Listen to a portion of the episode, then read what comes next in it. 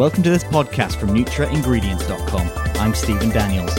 Today we're talking about stevia and its apparent impending approval by the US regulatory authorities. Heavyweights of the food and beverage industries are weighing into the stevia market.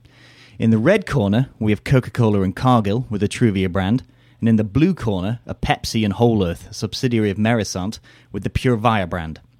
Now, both Cargill and Merisant have notified the FDA that Rebiana or stevia should be GRAS, while the US largest supplier of stevia, called Wisdom Natural Brands, has already self affirmed the GRAS status of its stevia based sweetener Sweetleaf.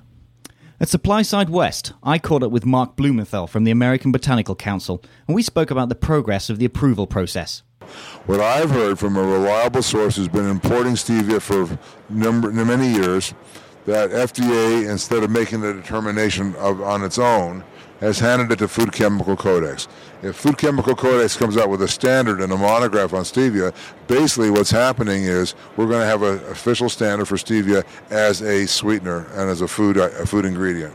But despite the wait for the FDA's blessing, Blumenthal says that the market for stevia is already established. The fact is, we already have a robust stevia market at some level. It's going to take a quantum leap. I think a tectonic shift has happened uh, in the entire stevia market with the fact that that not only Wisdom has self-affirmed and started putting it out in grocery as in natural food as a sweetener, labeled as a sweetener, not as a dietary supplement, but also the Coke and Cargill uh, May announcement of their research and their, uh, on their Truvia brand uh, stevia extract, uh, which appears to meet the new JECFA definition from the UN and uh, WHO, which is the uh, Joint Expert Committee on, on Food Additives, uh, for the 95% glycoside uh, concentration. In their case, being 95% uh, rebaudioside A.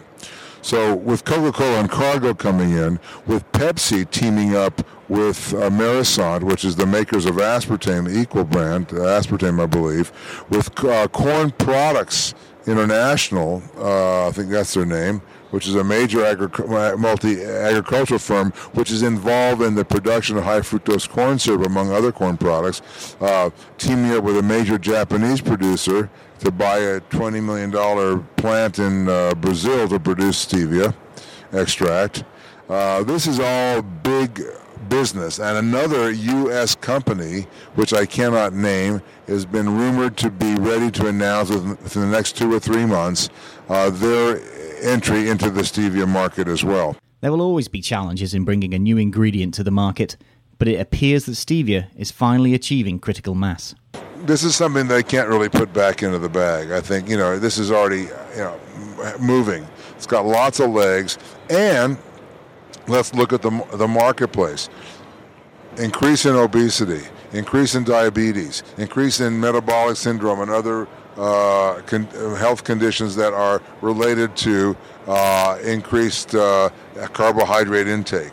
Considerable consumer awareness in this area. Heavy medical uh, professional opinion about the need for reduction in sweeteners and for people to increase exercise and reduce their weight, etc. Stevia offers a great opportunity as a na- safe, natural, non-caloric sweetener. That's what people have been waiting for. That was Mark Blumenthal from the American Botanical Council. For more news and insights, please visit our websites at nutraingredients.com and nutraingredientsusa.com.